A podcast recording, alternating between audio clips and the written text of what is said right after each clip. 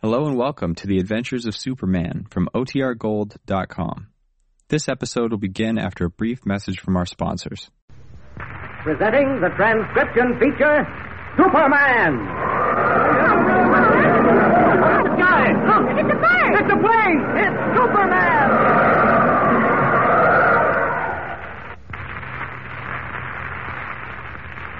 And now, Superman, strange visitor from the planet Krypton, who came to Earth with physical powers far beyond those of mortal men, and who fights a never ending battle against crime and injustice, disguised as Clark Kent, mild mannered reporter for a great metropolitan daily.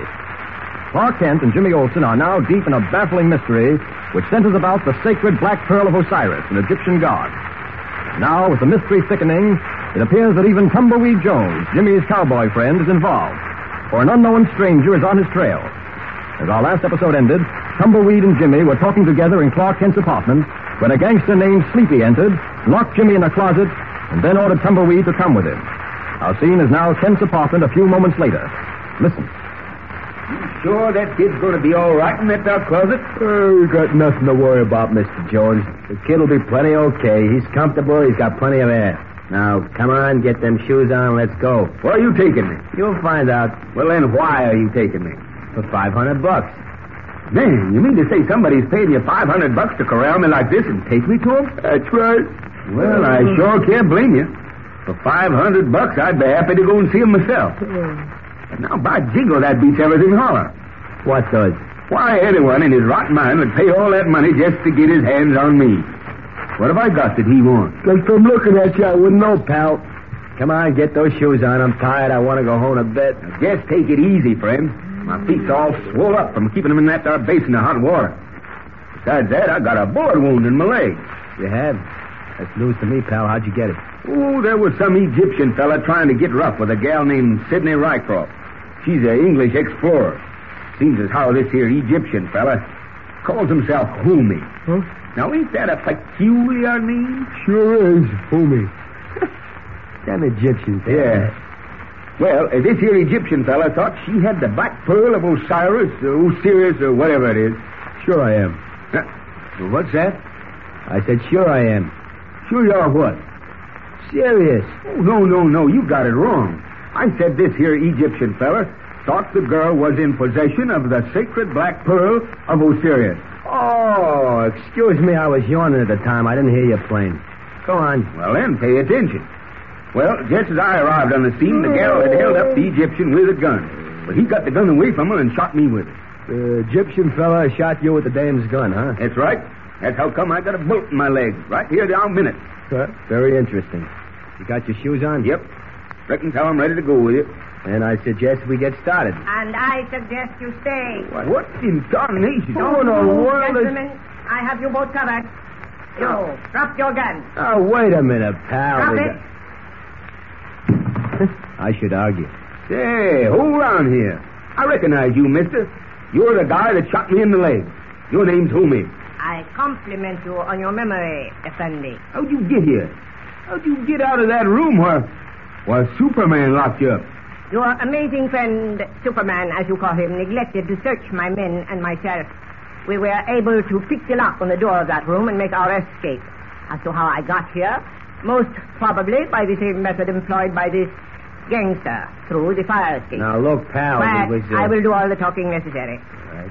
You, Mr. Tumbleweed Jones, you are coming with me. Now, hog tie me for a loco bronc. You mean to say you want me to? Does there appear to be anyone else who wants you, Tumbleweed? What do you think this here sleepy hombre was holding me up for? He wanted to take me to somebody that's willing to pay $500 for me, dead or alive. Maybe I'd better start bargaining here. How much you willing to pay for me? Come on, gentlemen, just step right up. $500 bid, do I hear six, do I Why, hear... at you for the humor of the situation does not strike me. I am not interested in what business others may have with you. I only know that you are coming with me, and that you are coming now. I ain't so sure about that. Let me, me remind you that I too can use you, dead or alive. Now I'm sure. I reckon that's how I better go. Now, if you just give me time to get my head and coat ready.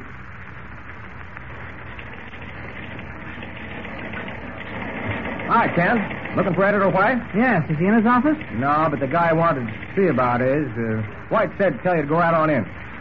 He'll be back in a little while. Okay, thanks, All right. Jack. Oh, so it's you. Hello, Mr. Kent. Yes, it's I, Mr. Sidney Rockcroft. Still insisting that you are actually Sidney Rycroft, eh? And who has a better right than I, Mr. Kent? There's a girl who also goes by the name of Sidney Rycroft. Oh, yes, yes, that rather mythical creature you claim to have met. There's nothing mythical about her, and I did meet her. I can prove that. Jimmy Olson and Tumbleweed Jones, a friend of mine, have also met her. I don't believe anyone, especially Editor White, puts much stock in either young Jimmy or Tumbleweed Joe. That doesn't matter to me. I know that girl exists, Rycroft, even if no one will believe me. If this girl, Mr. Kent, this uh, Sidney Rycroft, really does exist outside your imagination, why don't you produce her? Why don't you bring her here? I'd like nothing better than to meet her face to face. I can't bring her here because I don't know where she is at the moment. Extraordinary. I wouldn't exactly call it that. I went to her hotel yesterday to talk to her, and the desk clerk told me that she had never been registered there. Ah, I see. You still believe the girl actually exists, eh? I certainly do. And further than that, I believe someone is trying to make me think she doesn't. Would I be wrong in saying that someone might be you? Naturally. Then, of course, you don't believe that either. What do you know about the sacred black pearl of Osiris? Why, why, nothing. Nothing at all. You're lying, Rycroft, or whatever your name is. How dare you? Very well, Kent. You've taken no trouble to hide the fact that you dislike me. Let me suggest that you let this dislike ripen into a good, strong hatred, and we'll start even. Good day, Mr. Kent. When Editor White returns, tell him I shall see him tomorrow. Needless to say, when I do see him, you'll find yourself without a job. I'm right about him. I know I'm right. He's no more Sidney Rycroft than I am. It's the girl story, I believe. Ah, the girl. Got to find out what's happened to her. Where she's vanished to. Hmm. Clark Kent speaking. Oh, hello, Chief. Yes, I've been waiting for you here. You'll be a little while longer, eh? All right. But what's that? Oh, uh, no, no. He decided to go along. He said he couldn't wait. Well, he said he'd be in to see you in the morning. He's got something of uh, importance to tell you. Yes. Okay, Chief. Uh, I-, I guess I'll be here when you get back, yes. All right, so long. Ah, I wish I could figure this thing out. There'll be so many questions to be answered. Which of these two, the girl or the man, is really Sidney Rycroft? Who's actually got the sacred black pearl of Osiris? Who's trying to get hold of Tumbleweed and why? And, and what Uh, Kent, there's a cablegram for you. Just came in over the wires. Cablegram. Yeah, from London. Okay, thanks, Jack. Uh, don't mention it. cablegram from London. This must be an answer to my cable to the Explorers Club in London. Uh, let's see now. There we are. Apply your cable. Your question most unusual. Sidney Rycroft is a woman, of course. I was right. I knew I was right. The girl is Sidney Rycroft. And the man who just left here is an imposter. Well, now we're beginning to get somewhere. Now I'll really be able to figure out.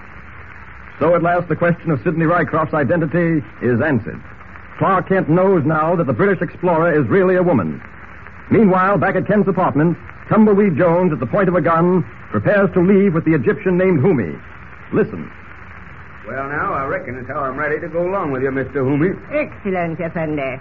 I admire you for your reasonable attitude in this matter. Brother, when you got a gun pointing at you, you gotta be reasonable. Well, I guess we better get going. Hey, wait. Before we go, I must be sure our gangster friend does not follow. Theo, Uh, uh, what do you want? you will do me the favor to step into that closet. I will lock the door on you. Effendi Jones and myself will be far from this place by the time you escape. Wait a minute. There's a boy in that closet. A boy? Yep. This guy here, what held me up the first time, had kind of the same idea. He put young Jimmy Olsen in that closet just to keep him safe till we got away. I see. Well, in that case, we will lock him in this other closet. Uh, you, Tumbleweed, you uh, open the closet door and put him inside. That'll be kind of a pleasure. All right, you. Just step in here. I'll be happy to. I can curl up and take a nap till somebody lets me out. That's okay with me. In you go. Suffering coyotes. I ain't never seen no one as sleepy as that there fella. You talk too much. Lock that closet door. Okay, Fender. Now, you just let me uh, turn out these lights in here. I reckon that's how we'll be ready to depart. Never mind the lights. Listen to me. We shall go down on the elevator. I shall be holding the gun in my pocket. Say, uh, that's the gun you shot me in the leg with, ain't it? That's the gun you took away from Miss Rycroft. You stall for time, Effendi. Listen. If on the elevator you make one false move, just one, this time my bullet will not find your leg, but your heart. Now then, let us... Suffering coyote. The lights. It is pitch dark in here. Someone, something shot that lamp right off the table. By jumping Jenny Wren's, it wasn't me. I know it was not you. There is someone else in this room. And whoever it is, he does not leave here alive. Who is it? Who shut out that lamp? Answer me. Drop your gun, Effendi. And drop it quickly. Suffering coyote. Out of the darkness of the room comes a strange whisper. Who is the whisperer? What new unexpected twist has our mystery taken? And what of Superman? Will he bring this case to a successful conclusion? Be sure to hear the next thrill-packed episode of our story, with Superman. And remember, tune in the next thrilling installment of the transcription feature, Superman. Up in the sky! Look! It's a bird! It's a plane! It's Superman!